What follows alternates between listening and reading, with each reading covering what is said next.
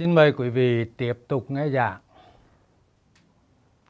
Khi nghe giảng, quý vị nhớ đến siết chặt răng lưỡi, nhớ đến tích cực chú tâm cảm giác toàn thân và đồng thời hướng đến nghe.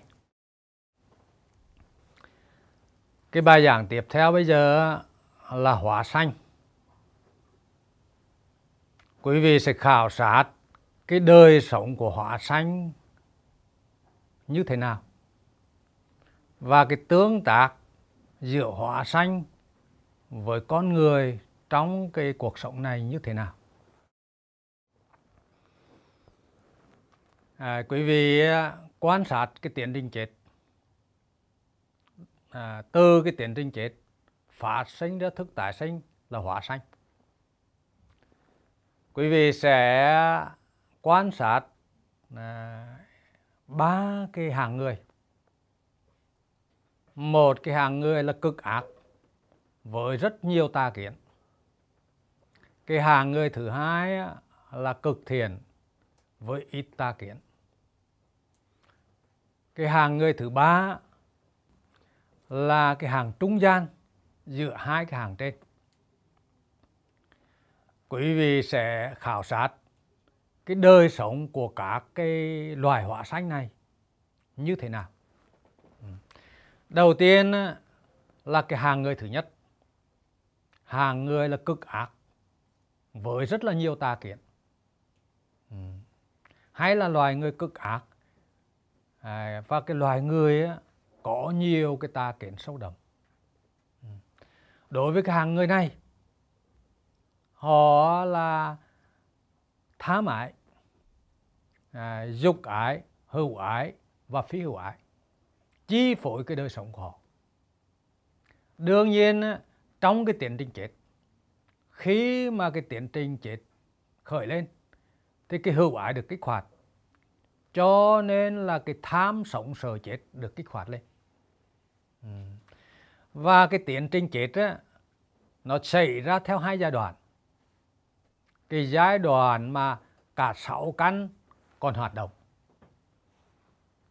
Cái giai đoạn thứ hai là giai đoạn 5 căn bên ngoài. Mắt, tai, mũi, lưỡi, thân. Nó ngưng hoạt động. Cả cái tế bào thần kinh đó chết trước. Lúc đó còn lại ý căn hoạt động. Là cái giai đoạn hấp hối thứ hai. Và đến khi mà cái tế bào thần kinh não bộ chết, đó là kết thúc cái quá trình sống của đời này. Nó chuyển tiếp thành là hóa sanh. Thì đối với cái hạng người mà cực ác hoặc là nhiều tà kiến, khi tiến trình hấp hối khởi lên thì nỗi tham sống sợ chết làm cho họ cảm nhận cái nỗi khổ cực kỳ ghê gớm. Thì là tuy rằng là lúc đó trên thân có thể là có những cái bệnh tật, vẫn có những cái đau nhức, vẫn có những cái đau đớn thế này thế khác. Nhưng mà cái nỗi hoảng loạn, cái nỗi đau khổ trước khi mà hữu ái được kích hoạt, cái tham sống sợ chết nó khởi lên, thì nó phát sinh một cái nỗi khổ, hoài khổ, khổ hành khổ, nó tràn ngập. Và cái cảm giác khó chịu trên thân là một cái phần rất nhỏ so với cái khổ do tham sân si mà khởi lên trong cái tiến trình chết nữa. Nó gấp hàng ngàn hàng vạn lần cái nỗi khổ khó chịu trên thân. Và đương nhiên lúc này trong cái tế bào thần kinh não bộ, cái tiến trình ý tiếp xúc với pháp, những cái thông tin nổi trội, những cái nghiệp ác, những cái tà kiến trong bộ nhớ được kích hoạt lên. Và nó tương tác với thông tin di truyền làm phát sinh cả cái cảm giác pháp trần. Lúc đó dù nhắm mắt hay mở mắt, người đó vẫn thấy, vẫn nghe, vẫn cảm nhận những cái cảm giác pháp trần đó. Và do nghiệp ác những cái ở trong đời này, và do những cái tà kiến trong đời này, cho nên nó hóa hiện ra biết bao nhiêu là cái hình ảnh rất là khủng khiếp, rất là sợ hãi. Những người đó thấy những con vật mà mình giết đang quay lại tấn công họ, họ bị đuổi đánh, bị là tấn công, rồi thì hiện ra những cái cảnh địa ngục, những cái sự tra tấn trong cái dầu sôi lửa bỏng, trong cái thân thể bị dày xéo, bị nung đốt vân vân. Tất cả những cái thứ đó là những cái hiểu biết, những cái tà kiến, những cái nghiệp ác họ được lưu giữ trong bộ nhớ, và bây giờ nó tương tác với ý căn làm phát sinh các cái cảnh đó. Đương nhiên nó chỉ là cảnh ảo, nhưng mà đối với những người đó hoặc là giống như nhân loại trong giấc mơ thì tin rằng là đây là cảnh thật, mặc định rằng nó là cảnh thật, cho nên là họ vô cùng hoảng hốt sợ hãi, họ bị tấn công, bị chém giết, bị tra tấn, bị đủ cả cái thứ là khổ sở hành hạ. Cho nên trong cái giai đoạn hấp hối này, tuy rằng là mắt, tai, mũi, lưỡi, thân, ý vẫn hoạt động, vẫn thấy cả cái cảnh giới xung quanh, nhưng mà đan xen với nó là các cái cảm giác pháp trần. Quý vị thấy rằng là cho dù mở mắt vẫn thấy, phải không nào? Và đặc biệt là lúc đó là đôi khi là rơi vào hôn trầm, thì cảnh đó nó càng trở nên là khủng khiếp, càng trở nên mạnh liệt hơn, và cái nỗi đau khổ, hoảng hốt, cùng tột nó xuất hiện nơi họ. Cho nên là có những người là vùng lên, hoảng hốt, có những người ồ lên, rộng lên, hộc cả máu ra. Thế thì quý vị thấy rằng là cái tiến trình hấp hối này đối với những người đó rất là kinh khủng. Họ co quắp, họ sợ hãi, họ trốn chạy, nhưng mà tất cả họ cảm thấy rằng là không thể nào thoát khỏi những cái đó, đau khổ cùng kịch liệt. Cái giai đoạn thứ hai là 5 cái loài tế bào thần kinh bên ngoài, 5 căn bên ngoài không hoạt động nữa. Này, còn là cái tế bào thần kinh não bộ. Quý vị phải hiểu rằng là chết là nó chết từ từ, chết từ dưới chân lên đến đầu. Này, người chết là cảm nhận được cái chết nó từ từ, nó bắt đầu là cả cái tế bào thần kinh xúc giác chết, cho nên là cảm nhận được nó chết từ từ dưới lên. Và cái chết nó đến từ từ như vậy, cho nên là càng hoảng sợ, càng kinh khủng. Thì lúc mà 5 căn không hoạt động nữa, chỉ còn ý căn, thì lúc đó là không thấy, không nghe, không cảm nhận gì bên ngoài nữa, mà tất cả là ý tiếp xúc với pháp, hiện lên rất nhiều cái cảnh rùng rợn, khủng khiếp, đang đe dọa, đang tấn công họ. Và lộ trình tâm cứ diễn tiến như vậy, với cái nỗi khổ sở, sợ hãi khốn cùng. Và khi mà cái tế bào não bộ chết, cái thức tái sinh xuất hiện, thì cái lộ trình tâm của hóa sanh đó nó lại tiếp tục diễn tiến như trong cái quá trình hấp hối đó. Những cái nghiệp ác, những cái tà kiến tương tác với các cái thông tin ở trong bộ nhớ, nó hóa hiện ra biết bao nhiêu là cảnh dữ, biết bao nhiêu là kinh khủng, biết bao nhiêu là đau khổ, biết bao nhiêu là cái đầy đọa, và nó cứ diễn tiến như vậy. Đối với cái hàng hóa sanh này, vì là cái nghiệp ác và tà kiến nó quá mạnh liệt, cho nên tuy rằng hóa sanh có thể là tương tác với con người để phát sinh cái lộ trình thứ hai, vẫn thấy, nghe, cảm nhận các cái thực tại này qua tâm người khác, nhưng vì cái lộ trình tâm thứ nhất của nó quá mạnh liệt, cho nên nó diễn tiến liên tiếp không ngừng. Và cái hóa sanh này, nó có thể cái lộ trình tâm đó nó có thể diễn tiến vài ba chục năm, vài trăm năm, có khi cả hàng vạn năm. Thì lúc đó những cái nghiệp ác và tà kiến nổi bật của cái kiếp này nó mới càn kiệt dần đi.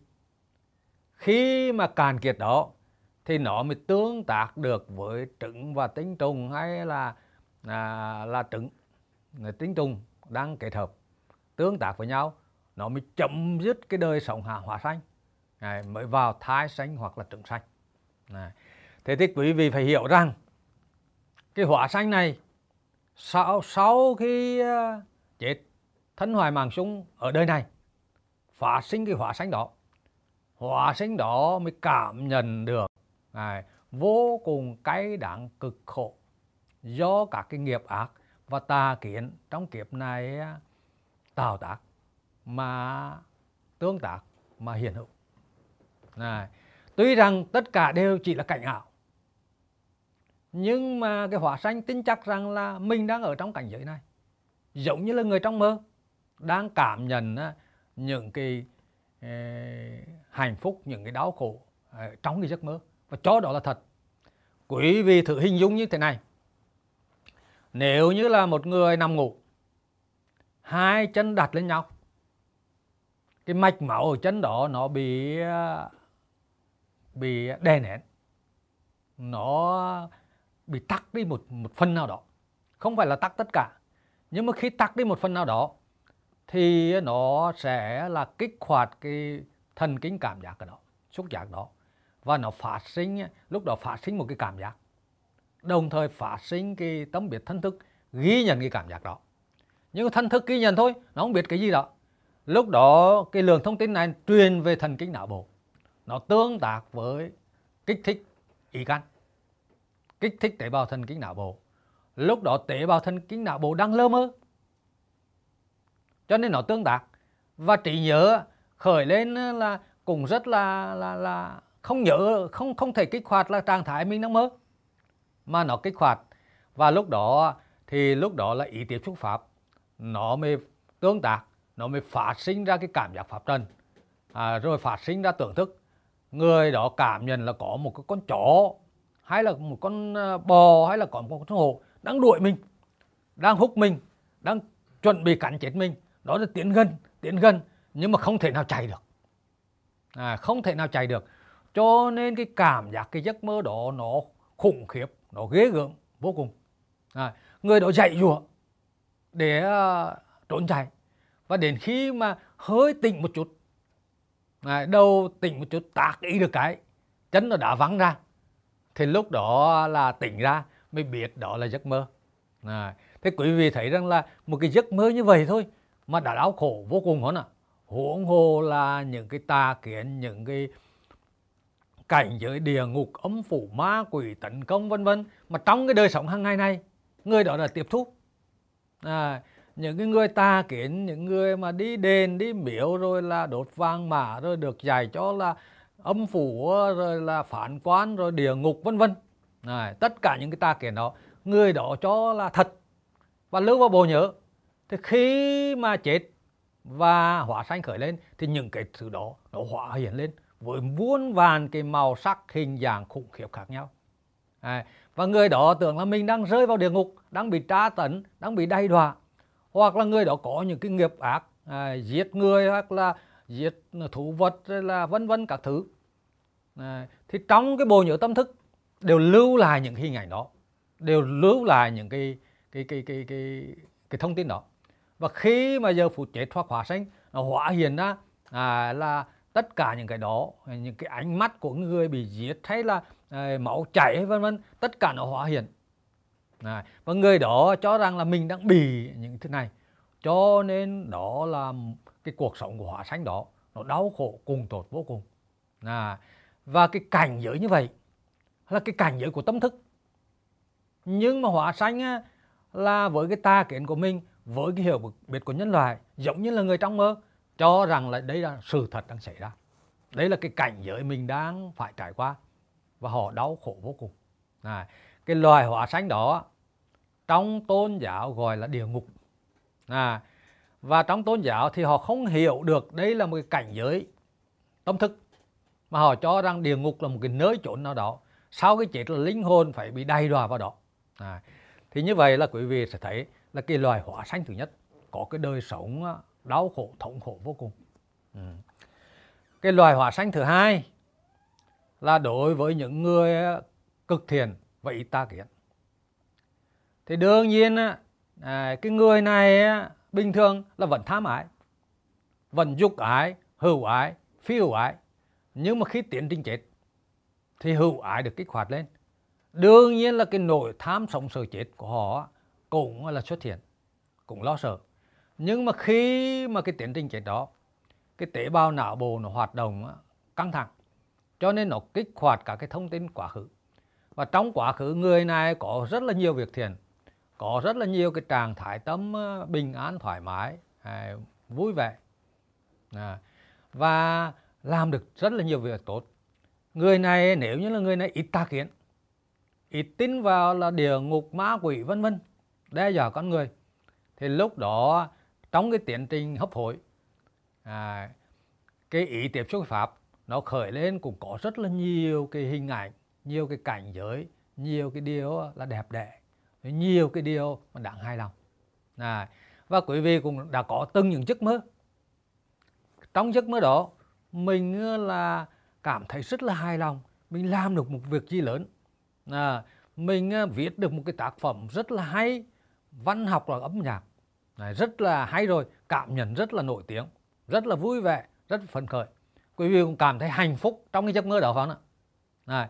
Đương nhiên là khi mà quý vị tỉnh dậy, quý vị biết đây là mơ, thì tất cả những thông tin đó nó đi xóa đi, thậm chí là quý vị còn luyện tiếc nó phải không ạ? Thế thì cũng ý như vậy, tuy rằng là người đó là hấp hối, vẫn sợ chết, vẫn tham sống sợ chết, vẫn khổ, nhưng mà thỉnh thoảng có những cái hình ảnh về là nghiệp trong những cái việc làm đã tạo tác những cái trạng thái tâm trong quá khứ nó khởi lên như vậy.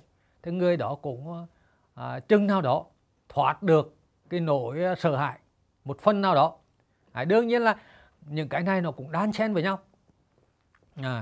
Thế thì lộ trình tâm của người này khi mà hấp hối, nó cũng có cái sợ hãi, cũng có cái nỗi khổ rất là ghê gớm, nhưng mà đan xen vào nó vẫn có những cái giây phút, những cái mạnh hài lòng, vui vẻ, thoát ra khỏi cái nỗi sợ đó. Và cái lộ trình tâm của họ cứ diễn tiến như vậy cho đến khi là tế bào não chết, thức tái sanh xuất hiện. Cái hóa sanh, lộ trình tâm của hóa sanh đó lại bắt đầu là diễn tiến tiếp. Và cái diễn tiến đương nhiên cũng có những cái khổ sở, cũng có những cái lo lắng sợ hãi, nhưng mà cũng có nhiều cái cảnh đẹp, nhiều cái êm đềm, nhiều cái sự vừa lòng, do là cái trạng thái tâm của họ lúc sống có nhiều cái đó. Bây giờ trong cái cuộc sống là nó cũng xuất hiện, trong cái hóa sanh nó cũng xuất hiện cái đó. Đương nhiên cái trạng thái tâm của cái hóa sanh này thì không những là có cái lộ trình tâm do ý tiếp xúc với pháp của họ, nhưng mà đôi khi họ vẫn là có tương tác được với con người, cho nên khởi lên cái lộ trình tâm vẫn là thấy, vẫn nghe, vẫn cảm nhận các cái đối tượng thực tại qua cái tâm người khác. Nhưng mà bản chất của họ thì vẫn là tham ái. Tham ái, quý vị thấy rằng là trong cái giấc mơ con người vẫn là thích, vẫn ghét phải không ạ? Vẫn thích ăn uống, vẫn thích ca nhạc, vẫn thích hưởng thụ, vẫn thích thụ tình dục. Đó là cái bản chất của cái tâm thức con người. Cho nên khi hóa sanh này, tuy rằng là cực thiện, có thể rằng là những cái cảnh giới trải qua rất là đẹp, rất là hài lòng, rất là vui vẻ, đan xen với một ít cái cảnh giới là khổ sợ thôi. Nhưng mà tâm thức của họ thỉnh thoảng vẫn xuyên qua được con người, cho nên họ vẫn thấy thực tại này, họ vẫn thấy thức ăn, được uống vân vân.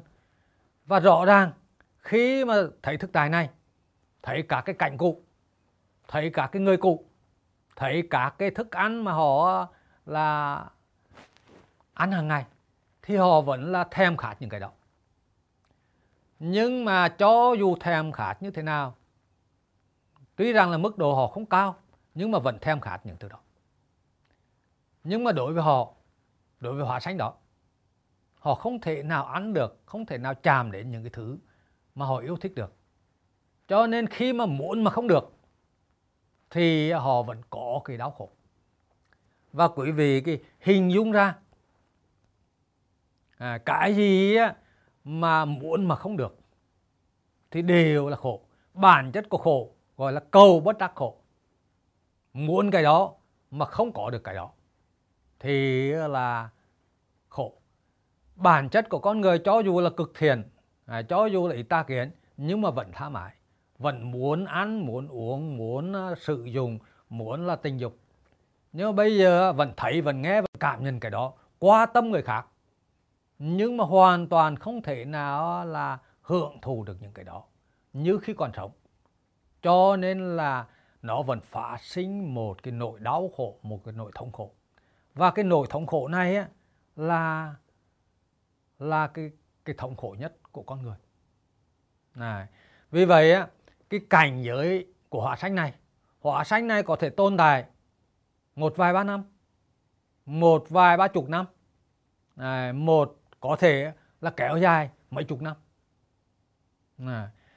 Tuy rằng là họ có nhiều cái vui sướng, nhiều cái tốt đẹp, nhưng cái đau khổ của họ là muốn mà không được. Muốn ăn, muốn uống, muốn là tình dục, muốn là sử dụng những cái mình có khi xưa, bây giờ hoàn toàn là bất lực. Đến cái cảnh giới này, lúc đó mới gọi là vô chủ vô sở. Vẫn thấy, vẫn nghe, vẫn cảm những cái đó, nhưng hoàn toàn không lấy được, không nắm được, không ăn được, không uống được, không là sử dụng được cái mà mình muốn. Này. Cho nên là cái đời sống hóa sinh này trong tôn giáo gọi là chư thiên. Này.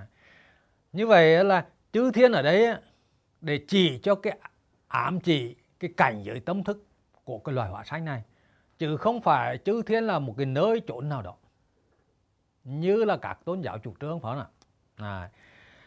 Quý vị thấy rằng hai cái loài người cực ác thì là cái cảnh giới tâm thức đó là địa ngục. Cái loài người cực thiện vậy ta kiến, cái cảnh giới đó gọi là chư thiên. Chỉ khi nào mà cái nghiệp tạo tác trong đời này nó vận hành qua cái đời sống hóa sinh cạn kiệt, lúc đó cái hóa sinh nó mới vào được là mới chấm dứt cái đời sống hóa sinh, hết cái tuổi thọ, vào tiếp tục vào thai sinh hoặc là trưởng sinh. Còn cái loài người trung gian ở giữa thì đa phần trung gian ở giữa khi mà cái tiến trình chết khởi lên thì hữu ái được kích hoạt, tham sống sợ chết nó khởi lên. Cho nên cái loài này cái tiến trình chết là đau khổ không bằng cái loài địa ngục, nhưng mà đau khổ hơn rất là nhiều cái loài chư thiên. Tùy theo nghiệp lực mà cái mức độ nghiệp lực và tà kiến mà mức độ khổ nó khác nhau. Và cái lộ trình tâm của cái người, những cái hàng người thứ ba này, những cái hàng người trung gian giữa cực ác và cực thiện này thì nó vô vàn khác nhau. Nó cũng có một vài cái chút vui, nhưng cũng có rất là nhiều cảnh khổ. Nó cứ diễn tiến đến khi tế bào não bộ chết, phát sinh cái thức tái sinh, thì cái hóa sinh đó lại là cái lộ trình tâm lại diễn tiến như trước. Nhưng mà rõ ràng trong cuộc đời này vui ít khổ nhiều, não nhiều mà nguy hiểm càng nhiều hơn. Cho nên là cái lộ trình tâm của hóa sinh cũng là vui ít khổ nhiều, não nhiều mà nguy hiểm càng nhiều hơn. Thế nhưng mà cái nỗi đau khổ của hóa sinh cực kỳ là muốn mà không được. Loài hóa sinh này có thể là tương tác với con người, biết được cái thế giới thực tại qua cái kho chứa của con người mà nó tương tác, và nó vẫn thấy, vẫn nghe, vẫn cảm nhận thực tại, vẫn thèm muốn ăn uống, thèm muốn công danh, thèm muốn sự nghiệp, thèm muốn tiền bạc, thèm muốn tình dục, nhưng mà không đáp ứng được một chút xíu nào những cái thèm muốn đó. Cho nên cái nỗi đau khổ đó mới là kinh khủng. Cái loài hóa sinh này thứ ba này đa phần là sau khi mà phát sinh, khi mà tế bào não bộ chết, cái vật chất lượng tử thoát ra bên ngoài, cái hóa sinh này nó mới là thoát ra bên ngoài, cùng tồn tại trong cái không gian này. Nó có thể có cái sự di chuyển khác nhau, nhưng mà quý vị sẽ thấy rằng là cái tính chất chi của nó không phải là hạt, nó không thuần túy là hạt, cho nên không thể di chuyển như loài người, nhưng nó cũng không thể thuần túy là sóng, cho nên là nó cũng không phải là di chuyển lan truyền như dạng sóng. Cái sự di chuyển của nó chắc chắn là nó rất là phức tạp. Nhưng mà chúng ta không cần phải là khảo sát cái đó. Chúng ta biết là nó tồn tại trong không gian này. Khi mà hóa sinh đó thoát ra khỏi xác thì nó bắt đầu là cái lộ trình tâm của nó xuất hiện là ý tưởng tiếp xúc với pháp trần, và nó bắt đầu là trôi dạt từ cái cảnh ảo này sang cảnh ảo khác. Trong thực chất là ở trong cái cảnh giới tâm thức, phải không ạ? Giống như cái người mơ thì mơ từ cảnh này sang cảnh khác thôi, một cách là hổ lốn, một cách là lộn xộn. Cho nên khi mà thoát ra khỏi xác thì là hóa sinh đó nó di chuyển, nó xuất hiện từ cảnh ảo này sang cảnh ảo khác. Cũng có một số cảnh rất là đẹp, rất là mê ly, rất là vui sướng, nhưng cũng có nhiều cảnh rất là kinh khủng, rất là xa lạ, rất là khủng khiếp. Và nó cứ trôi dạt từ cái cảnh ảo này sang cảnh ảo khác như thế. Và quý vị thấy rằng là đối với cái hóa sinh trôi dạt như vậy, cũng giống như cái giấc mơ, quý vị trôi dạt từ cái cảnh ảo này sang cảnh ảo khác. Nhưng bản chất của con người là luôn luôn muốn về nhà mình, muốn tìm cái, muốn có một cái chỗ để nghỉ ngơi. Ai đi làm về, ai đi làm, tôi cũng muốn về nhà, có một cái căn nhà của mình, an cư lạc nghiệp, yên tâm về cái đó. Kể cả là những người mà ở trò chỗ này chỗ khác cũng không có yên tâm. Chỉ khi nào mình có được một ngôi nhà thì lúc đó mới yên tâm, phải không ạ? Thế bản chất của con người ấy, luôn luôn là muốn trở về nhà mình, muốn sum họp với mình, sử dụng những cái mình có, chứ không phải là lang thang ngoài đường. Nếu như là quý vị ai đã từng bị lạc trong rừng, rừng là rừng nguyên sinh ấy, vào trong rừng đó, lạc trong đó thì tối om, không có ánh sáng mặt trời, cây cối nó che hết, không có cái đường hướng gì cả, gai góc lùm bụi, đi chỗ này cũng là mất hướng, đi chỗ kia mất hướng. Người nào chỉ đi trong rừng lạc mất 10 phút như thế thôi mới kinh nghiệm được cái hoảng loạn nó như thế nào. Mà nếu như là bị lạc trong rừng đó mà 1 tiếng đồng hồ, ai mà đã từng như vậy mới chứng kiến được cái nỗi hoảng loạn, cái nỗi sợ hãi bị lạc trong rừng sâu là như vậy. Mà nếu như là cả một ngày mà không tìm ra đường ra thì là nó kinh khủng vô cùng. Thế thì cùng ý như vậy, hóa sinh trôi dạt từ cảnh ảo này sang cảnh ảo khác, giống như là bị lạc vào một cái mã trần, không có lối ra, không có lối thoát, không tìm được đường về nhà, giống như lạc trong rừng như vậy. Và chính vì cái trạng thái đó, lạc như vậy, cho nên hóa sinh nó hoảng loạn, cái nỗi đau khổ, thống khổ vô cùng. Rồi thì có những hóa sinh trôi dạt rất là lâu như vậy, không tương tác được với ai cả. Nhưng mà cũng có những hóa sinh trôi dạt rồi nó tương tác được với con người, thì nó mới nhìn ra cái thực tại qua tâm người khác, nó biết chỗ này là chỗ kia. Rồi thì có những cái hóa sinh nó tương tác được với người đó, nhưng mà người đó đi qua cái nhà của nó, không đi vào nhà của nó, thì hóa sinh cũng không vào nhà được, phải không ạ? Vì vậy là có những hóa sinh như vậy sau này kể lại thì theo cái tà kiến của họ là lướt vào cái bộ nhớ rồi, họ không có con trai nối dõi, cho nên không có ai thờ tự, cho nên là tổ tiên ngăn không cho họ vào nhà.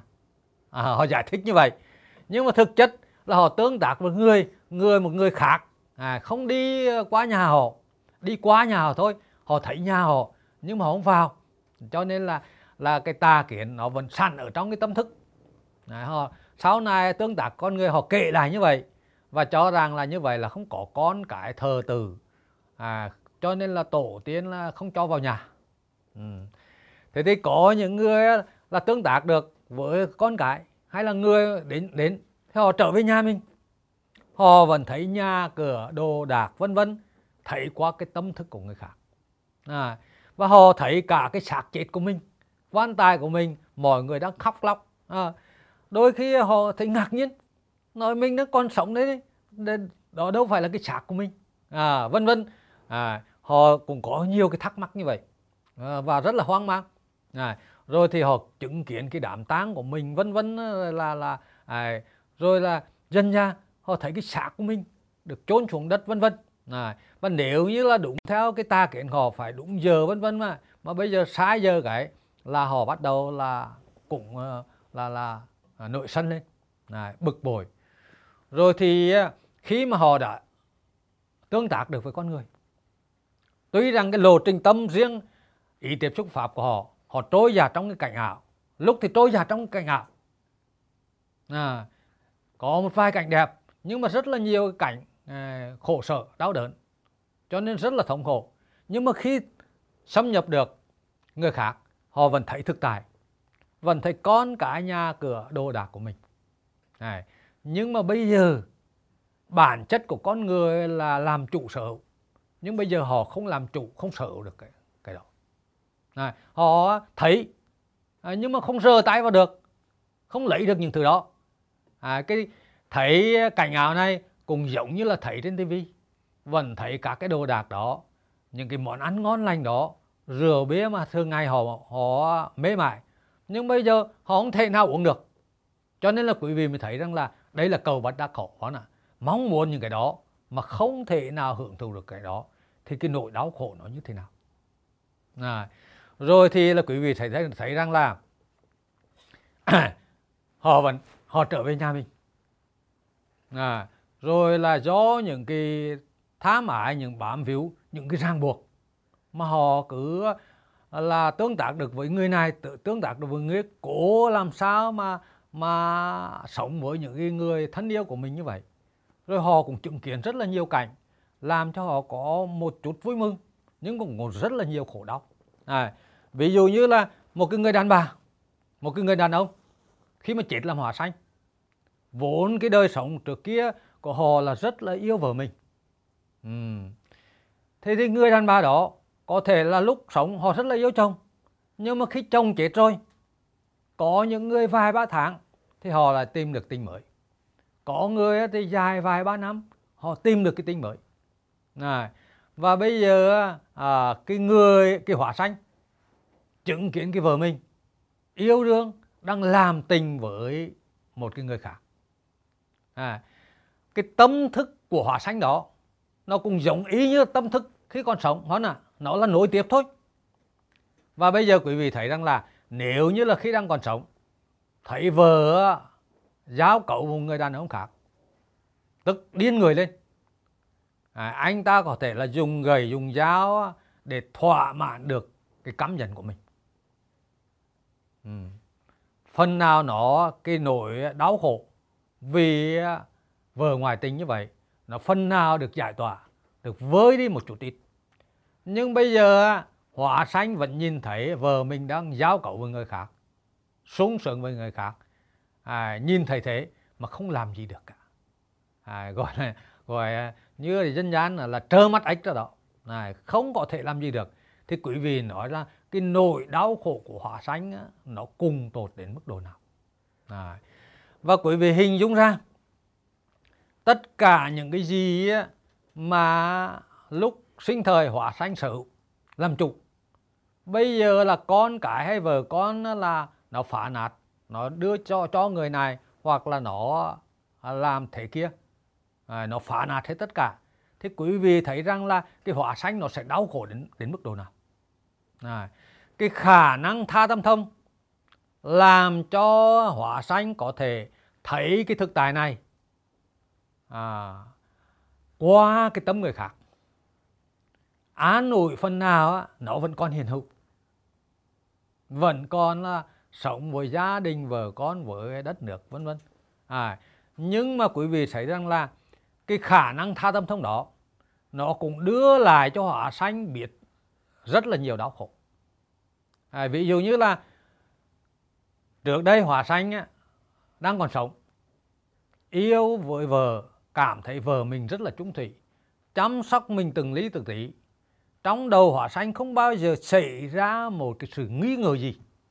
Hàng ngày đi làm về, chăm sóc vợ chăm sóc rất là trung thành, rất là tận tụy, và tin tưởng vợ tuyệt đối chỉ có một mình thôi. Trung thủy không còn một ai cả. Thế nhưng mà bây giờ khi mà người đó chết đi, phá sanh, hóa sanh, cái hóa sanh đó có khả năng nhìn thấu tâm thức của người khác.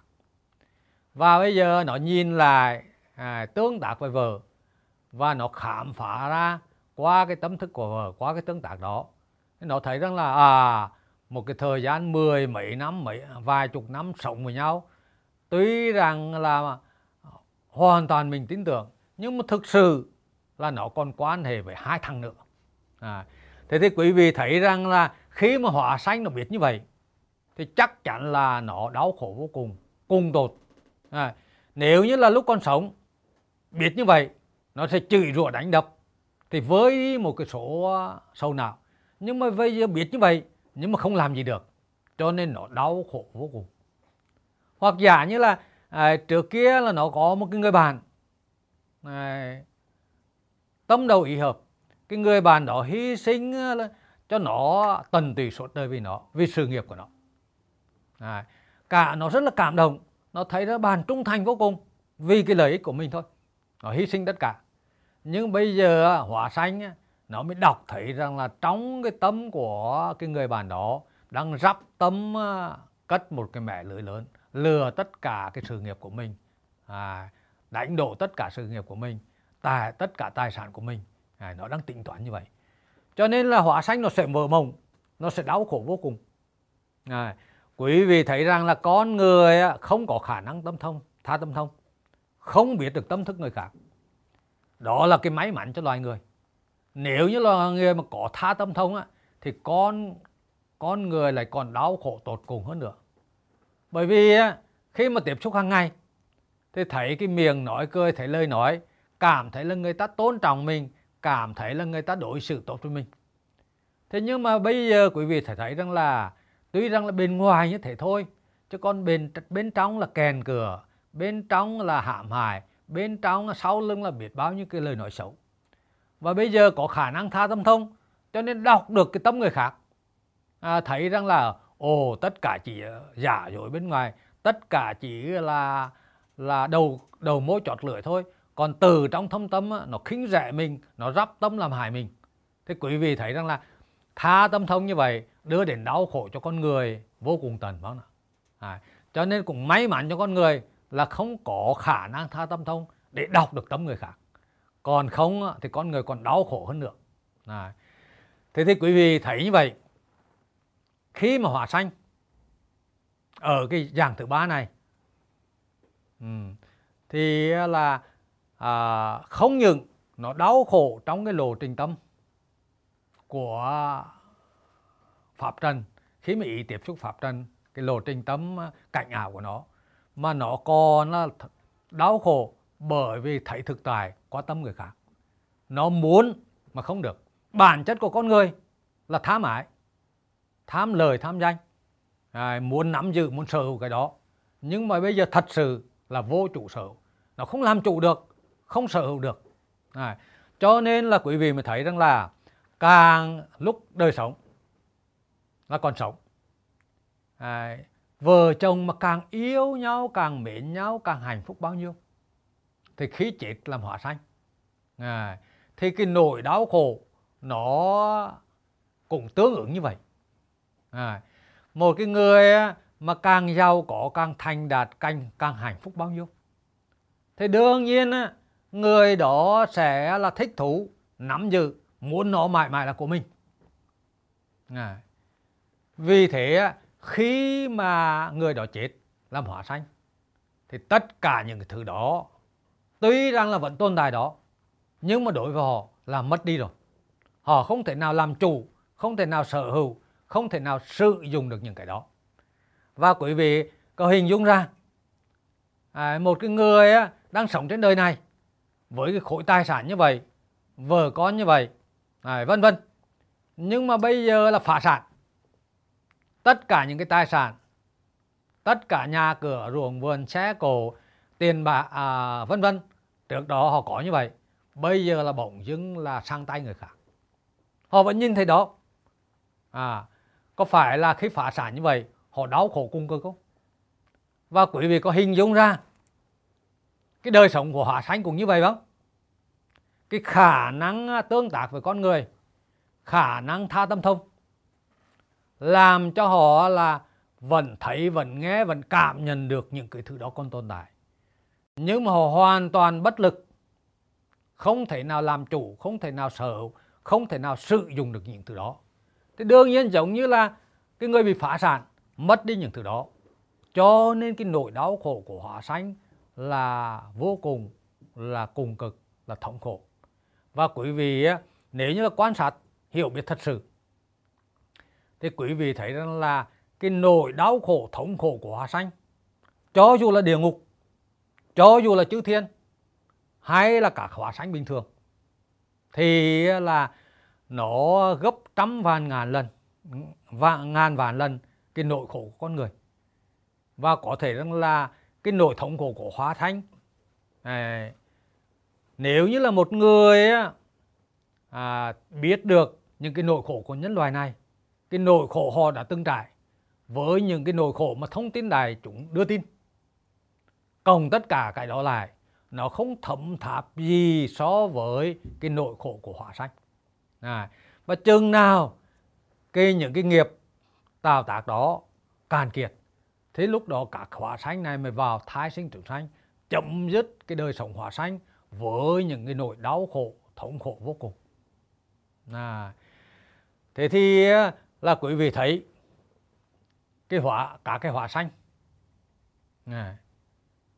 là tuy rằng nói chư thiên là sung sướng mà tôn giáo là mơ ước, nhưng mà quý vị phải nhìn thấy cái bản chất cầu bất đắc khổ của chư thiên, của cái Hóa Sinh đó, để mà hiểu biết rằng là nỗi khổ nó lớn lao hơn con người rất là nhiều. Con người tuy rằng là khổ, nhưng mà họ vẫn cảm nhận được, là họ vẫn làm chủ, vẫn sở hữu, vẫn cảm nhận được những thứ đó, phải không?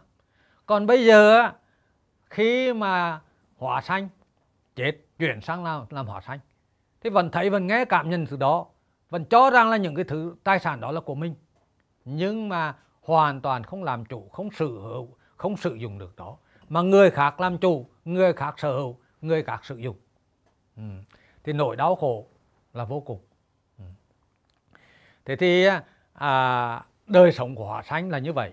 Chỉ khi nào mà cái Hóa Sinh đó tương tác được với là trứng và tinh trùng đang kết hợp, thì lúc đó mới chấm dứt cái đời sống Hóa Sinh. Cái Hóa Sinh này á, cái thân vật chất của nó là mang lượng tính sóng hạt, nó cũng đang tồn tại trong không gian với con người này, chứ không phải là nó một cái nơi chỗ nào khác. Không phải là chư thiên là ở trên các cái tầng trời, hay là địa ngục là ở dưới các cái tầng đất. Không phải rằng là cái loài trung gian trong cái tôn giáo gọi là ngạ quỷ Atula, mà tất cả các cái Hóa Sinh đó đang tồn tại cùng một không gian với con người, cho nên có cái sự tương tác với con người. Và bây giờ quý vị quan sát, cái sự tương tác giữa Hóa Sinh và con người. Cái sự tương tác giữa Hóa Sinh và con người nó có 4 mức độ. Cái mức độ thứ nhất là nó biết quan tâm người khác. Cái mức độ thứ hai là nó có thể cài đặt thông tin vào trong cái bộ nhớ của con người, để cái lộ trình tâm của con người khởi lên là sử dụng cái thông tin của Hóa Sinh. Cái tương tác thứ ba là nó có thể là tương tác thông tin trong cái bộ nhớ của con người, tương tác vào thông tin. Và cái mức độ tương tác thứ tư là tương tác nguy hiểm. Tôi sẽ lược qua 4 cái loại tương tác này. Cái tương tác thứ nhất, cái mức độ đầu tiên là biết quan tâm người khác. Cái bản chất của cái thân thể của Hóa Sinh, cái vật chất của Hóa Sinh là cái vật chất vi tế lượng tính sóng hạt, cho nên nó xuyên qua tường vách, xuyên qua thân thể con người. Và khi mà xuyên qua thân thể con người thì nó tương tác được với cái thông tin pháp trần nơi bộ nhớ con người, và như vậy khởi lên là trình tâm, cho nên nó đọc được qua tâm người khác. Đây là cái mức độ phổ biến. Và đối với bất kỳ người nào, hóa sanh nó cũng có thể tương tác được theo cách này, vì nó có cái tính chất là xuyên qua. Vì vậy nếu như nó xuyên qua được cái người nào thì nó người đó thấy nghe cảm nhận cái gì thực tại thì nó cũng thấy nghe cảm nhận thực tại như vậy. Và cái điều này ấy, là giải thích một cái hiện tượng gọi là hiện tượng cần tự. Khoa học ngày nay người ta phát triển, khi mà y học đã phát triển thì là có những người chết lâm sàng một vài ba chục phút hay vài ba tiếng, thậm chí cả ngày hay là một số ngày, nhưng mà sau đó họ hồi sinh lại thì họ mô tả được là những cái gì mà họ trải qua trong cái thời gian đó. Thế thì các cái nhà khoa học đã nghiên cứu đến 4.000 trường hợp này, những người chết hồi sinh trở lại. Thì dù như là một cái người trong khi mổ, người đó chết, tim ngừng đập, mà điện não đồ là ngưng hoạt động, tế bào não chết. Nhưng mà sau đó vài tiếng đồng hồ, người đó là sống lại, tỉnh lại. Và người đó kể vánh vách rằng là lúc mà thoát ra khỏi xác đó, thấy là bác sĩ đang mổ mình như thế nào, nói với nhau những cái điều gì, cái diễn tiến sau đó như thế nào, vân vân. Thì họ mới đưa đến kết luận là như vậy, cái ý thức, họ nói họ mới chỉ biết tâm thức là ý thức thôi. Cái ý thức là độc lập với não bộ. Khi não bộ chết thì là vẫn biết, vẫn thấy là bác sĩ mổ, vẫn nghe bác sĩ nói. Như vậy là cái ý thức độc lập với não bộ. Và như vậy là ý thức tồn tại độc lập. Thì như vậy nó rơi vào thường hằng, phải không ạ? Thế thì đây là một cái hiện tượng rất là nhiều người nghiên cứu đến, và rất là nhiều cái bài viết, rất là nhiều người là mô tả cái này, rồi là vẽ vời biết bao nhiêu câu chuyện. Nhưng mà họ không biết rằng đây chẳng qua là cái hiện tượng hóa sanh. Khi mà người đó chết, cho dù đột ngột, thì cái thông tin hữu ái nó tự động, nó kích hoạt, và lúc đó nó phát sinh cái thức tái sinh. Cái thức tái sinh này là hóa sanh, và cái hóa sanh này lại là tương tác được với các bác sĩ, với những người xung quanh. Cho nên khi đó là bác sĩ thấy mổ như thế nào, nói những gì, thì là hóa sanh đều có thể là thấy, có thể nghe qua cái tâm thức của y tá hoặc là những người xung quanh. Và đến khi cái cơ thể của người này bắt đầu có dấu hiệu là hồi phục, thì hóa sanh này, cái lượng thông tin của hóa sanh sẽ tương tác được với cái lượng thông tin của người đó, nó tương hợp với nhau, cho nên là xảy ra cái tương tác đó giữa hai nhân đó, cho nên là hóa sanh chấm dứt. Và cái lượng thông tin mà hóa sanh sẽ được lưu vào cái bộ nhớ của cái người hồi sinh đó. Và khi mà cái lộ trình tâm của người hồi sinh đó khởi lên thì sẽ sử dụng cái thông tin mà hóa sanh đã thu thập trong cái thời gian mà cái thân thể người đó chết. Thế thì quý vị sẽ thấy rằng là đây là một cái hiện tượng hóa sanh. Nếu như là hiểu biết được cái hiện tượng hóa sanh này thì giải thích mọi chuyện trong đó nó rất là dễ dàng, minh bạch. Rồi cái mức độ tương tác thứ hai là cài đặt thông tin. Cài đặt thông tin là hóa sanh tương tác, cài đặt thông tin vào cái bộ nhớ của người đó, và cái lộ trình tâm người đó khởi lên là sử dụng cái thông tin đó. Ví dụ như là một cái người mẹ chết vì tai nạn giao thông đột ngột, mà cho nhiều người khác là vay tiền. Và như vậy khi mà hóa sanh xuất hiện, chết đột ngột, phát sinh là hóa sanh, thì đến một cái thời kỳ người mẹ cũng biết rằng là mình là chết rồi, nhưng cái hóa sanh đó biết rằng là mình chết rồi, mình còn cho nhiều người vay tiền nhưng mà chưa nói cho con, Cho nên cứ quanh quẩn rồi là cái tương tác đi tương tác lại với con như vậy. Và đến một lúc, đến một thời kỳ, do cái tương tác, do cái ý muốn là nói cho con nghe những cái chuyện đó. Cho nên đến một lúc là tương tác với Hóa Sinh.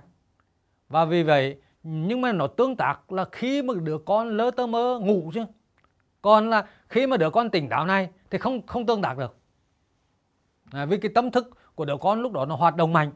Chỉ khi nào mà ngủ và đầu óc mới bắt đầu lơ tơ mơ thì lúc đó Hóa Sinh mới tương tác được, mới cài những cái thông tin của Hóa Sinh, như là cho người này là vay nợ như thế này, mới khởi lên và được là tương tác với cái lượng thông tin của cái đứa con. Và cái đứa con bắt đầu là ý tiếp xúc với Pháp, khởi lên cái lộ trình tâm mơ, phải không ạ? Cái cảm giác Pháp trần khởi lên là những cái thông tin của người mẹ cung cấp. Rồi như vậy là biết là mẹ mình nói cho vay những người này bao nhiêu tiền. Và hôm sau đứa con dậy kiểm tra lại những người đó thì đều những người đó công nhận. Thì đây chính là tương tác theo cái kiểu cài đặt thông tin. Rồi là quý vị thấy rằng là các cái nhà ngoại cảm họ có thể chỉ ra một chỗ này chỗ khác. Đương nhiên không phải là tất cả các cái nhà ngoại cảm đều chỉ đúng. Những cái trường hợp chỉ đúng thì quý vị phải hiểu rằng là các nhà ngoại cảm đó họ cũng không biết là tại sao mình lại biết như vậy, họ không giải thích được. Nhưng mà quý vị phải hiểu rằng là đối với họ, họ có những cái Hóa Sinh tương hợp, tương tác được với họ. Và khi mà cái Hóa Sinh có những cái thông tin, thì dù như cái chỉ ngay những cái người chết đó tương tác được với cái nhà ngoại cảm này, thì lúc đó là cái lộ trình tâm của nhà ngoại cảm khởi lên, cảm giác Pháp trần đó nè và tưởng thức, cho dù nhắm mắt hay mở mắt vẫn thấy cái hình ảnh là người đó, rồi là mồ chỗ nọ chỗ kia. Thì lúc đó là cái người ngoại cảm chỉ ra như vậy vân vân, nó đúng sự thật là do cái Hóa Sinh nó cài đặt thông tin.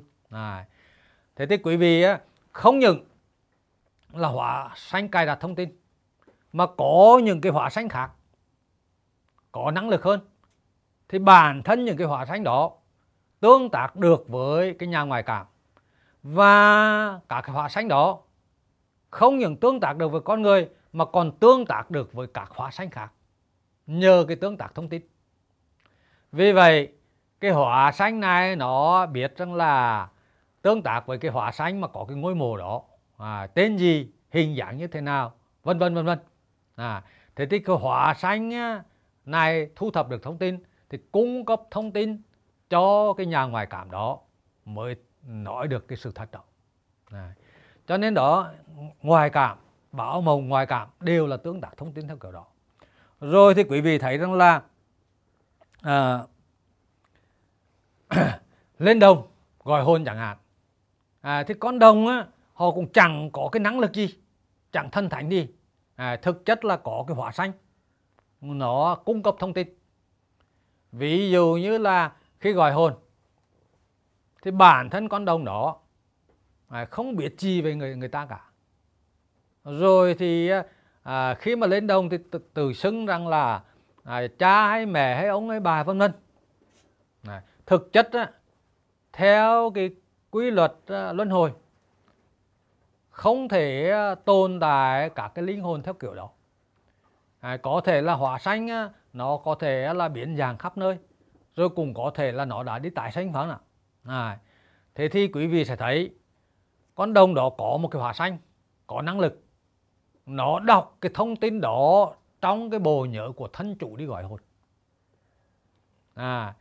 Một cái thân chủ đi gọi hồn gọi ai, gọi những người nào thì là cái thân chủ đó trong cái bộ nhớ tâm thức là phải có tất cả những cái tính cách, hình dạng, dòng nói vân vân được lưu giữ trong cái bộ nhớ tâm thức.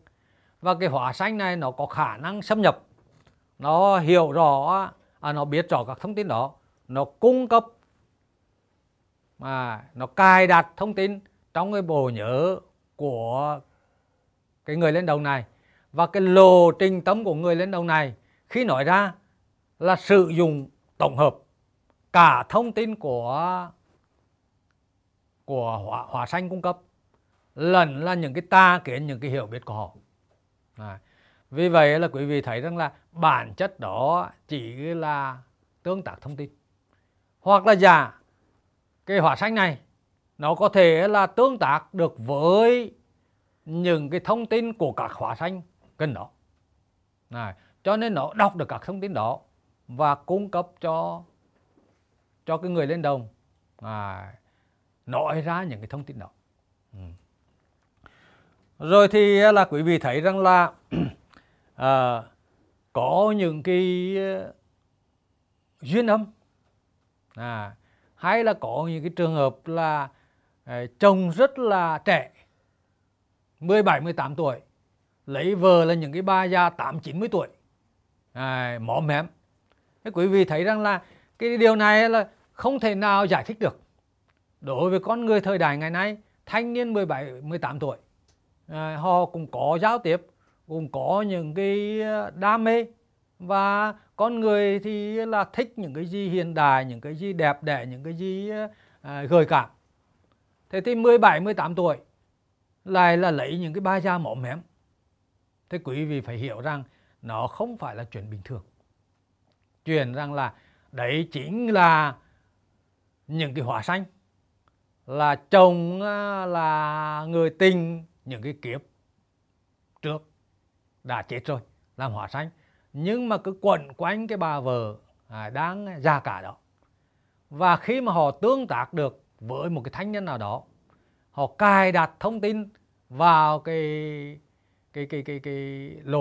khó chữa của người đó, và cái lộ trình tâm của cái thanh niên đó khởi lên thì là sử dụng cái thông tin của người chồng đó, và nó thể hiện cái tình yêu tha thiết, cái đắm say vân vân. Quý vị giống như là cái trường hợp thai tim không ạ? Cái lượng thông tin của người chồng cũ được cài vào cái trong cái bộ nhớ của cái người mới, và người mới khi gặp cái người vợ của cái người chồng cũ đó thì yêu đắm say tha thiết, thực chất là thông tin của người chồng cũ. Vì vậy quý vị thấy rằng là có những cái trường hợp vợ già chồng trẻ một cách võ lệch lạc như vậy là biểu hiện rằng là cái Hóa Sinh nó đã cài đặt thông tin vào là cái bộ nhớ, làm cho cái người đó yêu tha thiết cái người vợ như vậy. Rồi thì quý vị thấy là kể cả Việt Nam cũng có rất là nhiều cái trường hợp như vậy. Quý vị thấy cái trường hợp là cái cô dâu ở trên Cao Bằng 62 tuổi lấy cái cậu thanh niên 24 tuổi. Không phải ngẫu nhiên, không phải là cái tình yêu chân chính say đắm nhau, mới gặp nhau đã yêu liền.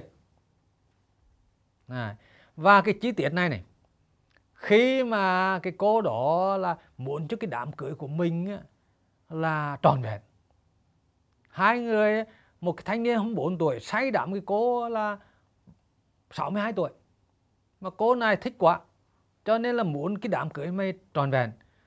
Cái ảnh của chồng mà cô ta thờ, cô ta muốn bỏ cái ảnh đó xuống để cho mọi người không thấy nữa, để quên cái quá khứ, để sống với chồng cho nó là êm đẹp, để cho mọi người là đừng nhắc tới chuyện cũ. Nhưng mà khi gỡ cái tấm ảnh xuống thì chính cái anh thanh niên 24 tuổi đó không đồng ý, kiên quyết giữ lại. Bởi chính là cái thông tin ở đây là thông tin của người chồng cũ đã cài đặt được vào trong cái bộ nhớ tâm thức của cái anh thanh niên này. Vì vậy là quý vị sẽ thấy rằng là cái sự cài đặt thông tin này nó rất là phức tạp. Rồi thì quý vị sẽ thấy rằng là có những cái thanh niên nam nữ rất là xinh đẹp, rất là giỏi giang, rất là tử tế, nhưng mà lần đần cũng chẳng lấy được chồng, chẳng lấy được vợ. Quý vị sẽ thấy rằng là họ có cái mà nhân gian gọi là duyên âm. Có những cái Hóa Sinh nó được là vẫn là tồn tại trong cái thế gian này, nhưng mà đi theo họ, khi mà họ có những cái biểu hiện khác yêu đương gì thì chính cái thông tin của cái Hóa Sinh đó cài đặt làm cản trở họ hay là cản trở đối phương. Cho nên là tôi có tiếp xúc với một cái cô này ở Tiền Giang. Cô này mới kể cái chuyện bây giờ chồng cô ta chết 15 năm trước, chết vì tai nạn giao thông. Nhưng mà hễ sau khi mà chồng chết thì cô có nhiều người bạn, nhiều bạn bè, nói chuyện rất là thân mật. Nhưng mà khi tiến tới yêu đương, chuẩn bị là cưới nhau, thì là đảm nào cũng đổ vỡ. Vì lúc đó hoặc là cô ta hoặc là cái đối phương sẽ nói ra hoặc làm một cái việc gì đó kỳ cục, làm cho là hai bên không chấp nhận được nhau nữa. Và sau này cô mới hiểu rằng, nghe chuyện này cô mới hiểu rằng là cái tương tác của Hóa Sinh của chồng cô là theo cô sát. Rồi là hệ mà khi nào mà cô có cái sự thân tình với ai thì nó tương tác làm cho tan vỡ ngay. Đó gọi là cài đặt thông tin, tương tác thông tin.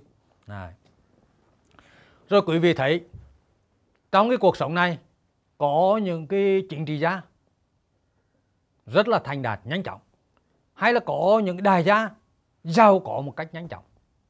Tuy rằng thực tế là họ không xuất sắc như là những người khác xuất sắc, nhưng mà họ lại thành đạt rất là nhanh chóng.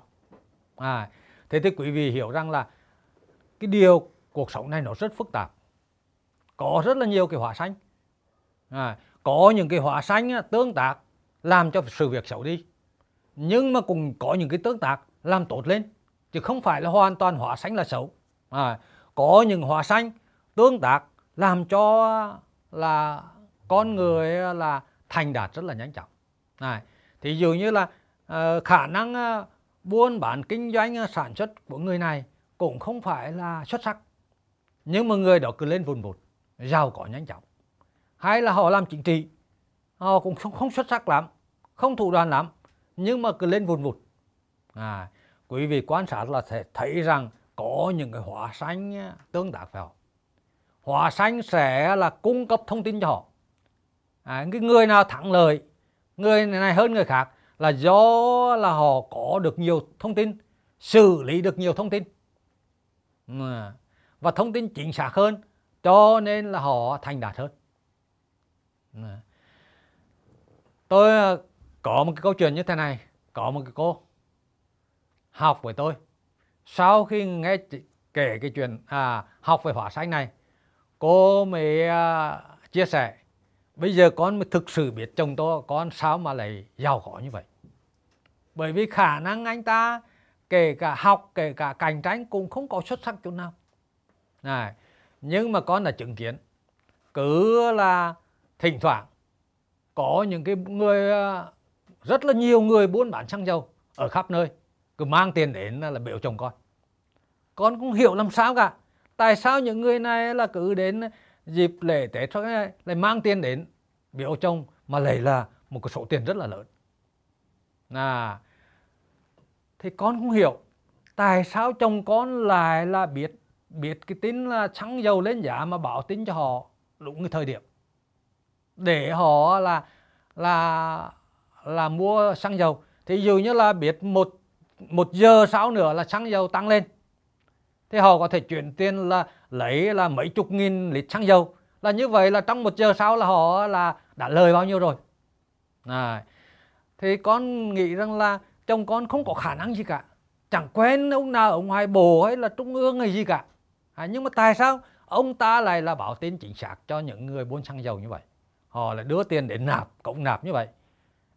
Bây giờ con biết là chắc là chồng con có những cái Hóa Sinh, họ có khả năng thu thập thông tin và tương tác với chồng con, cho nên là khi mà cái lộ trình tâm của chồng con khởi lên là sử dụng cái thông tin đó, mới biết rằng là vào ngày nọ ngày kia, giờ nọ ngày kia xăng dầu sẽ tăng giá.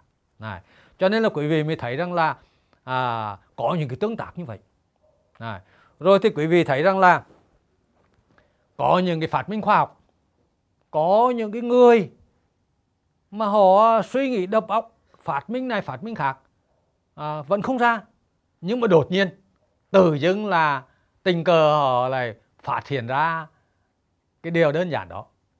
Đương nhiên là có, không phải là mọi trường hợp, nhưng mà có những trường hợp, có những Hóa Sinh, có những cái kiến thức đó. Và khi mà cái người này đang suy nghĩ như vậy thì có một cái lượng thông tin tương hợp và hóa sinh tương tác được, thì nó có thể cung cấp cho lượng cái thông tin đó. Và cái người này nghĩ ngay đến cái lộ trình tâm khởi lên, sử dụng cái thông tin đó là biết cái chuyện đó. Và quý vị thấy như thế này, cái cổ xưa, cách đây 10.000 năm, 20.000 năm chẳng hạn, các lục địa rất là xa nhau. Cái sự giao thông, giao tiếp giữa con người rất là ít ỏi. Thậm chí là giữa Ấn Độ và Trung Hoa cũng chưa thể biết nhau phải không? Con người muốn học hỏi kiến thức là phải giao tiếp. Nhưng mà tại sao là cái miền đất nào cũng là biết dệt vải, cũng biết là làm đồ gốm, cũng biết là rèn sắt đồng đó nè, đều làm được cả. Quý vị sẽ thấy rằng là tuy rằng họ không giao tiếp, nhưng mà những cái hóa sinh có thể là tái sinh ở chỗ này chỗ kia, họ có những cái kiến thức đó. Cho nên sau khi mà sống cả cái miền đất đó thì họ có thể là phát minh này, hoặc là hóa sinh, những hóa sinh có kiến thức đó nó tương tác được với những người đang suy nghĩ cái đó, cho nên phát minh ra cả cái phương tiện đó. Cho nên là những cái tương tác hóa sinh không phải là hoàn toàn xấu, cũng không phải là hoàn toàn tốt có xấu. Rồi cái loại tương tác thứ ba là tương tác thông tin. Này, tương tác thông tin là thí dụ như là có những cái hóa sinh nó có khả năng là chữa bệnh. Vì nó tu luyện ở cái kiếp trước những cái khả năng chữa bệnh này bệnh khác, như bấm huyệt, như là châm cứu, như các cái mạch kinh lạc vân vân. Thế thì bây giờ khi mà hóa sinh rồi thì nó có thể tương tác với một cái người nào đó. Nếu như là tương hợp thì cái khi đó người đó làm các công việc đó trở nên là thiên tài, trở nên nổi tiếng. Cũng có những trường hợp là do những cái hóa sinh đó cung cấp những cái thông tin. Rồi thì là quý vị sẽ thấy rằng là không những là cung cấp thông tin như vậy, mà cái hóa sinh nó còn tương tác vào cái thông tin trong bộ nhớ. Có những cái khả năng là làm cho cả cái lập trình thì như là nói, như là bài liệt, không nói được bài liệt vân vân, nó chạy lại cái lập trình đó, cài đặt cái lập trình đó trong bộ nhớ, làm cho người đó có thể hoạt động được như vậy. Có những cái hóa sinh có khả năng như vậy. Rồi có những cái hóa sinh có khả năng tương tác vào cái bộ nhớ, làm cho cái thân thể người chết không hư hoại. Thế cái điều này thì dường như là quý vị thấy rằng là có những cái trường hợp, có những cái thân thể không phải là ướp xác, chết rồi nhưng mà vẫn tươi nguyên, vẫn tồn tại một thời gian rất là lâu dài. Cái đó là do hóa sinh tương tác, chứ không phải là có một cái năng lực gì cả. Nó tương tác ở đây, cái tương tác là xảy ra trong cái cấu trúc ADN đó. Mọi cái bí mật là đều ở trong cái cấu trúc ADN đó.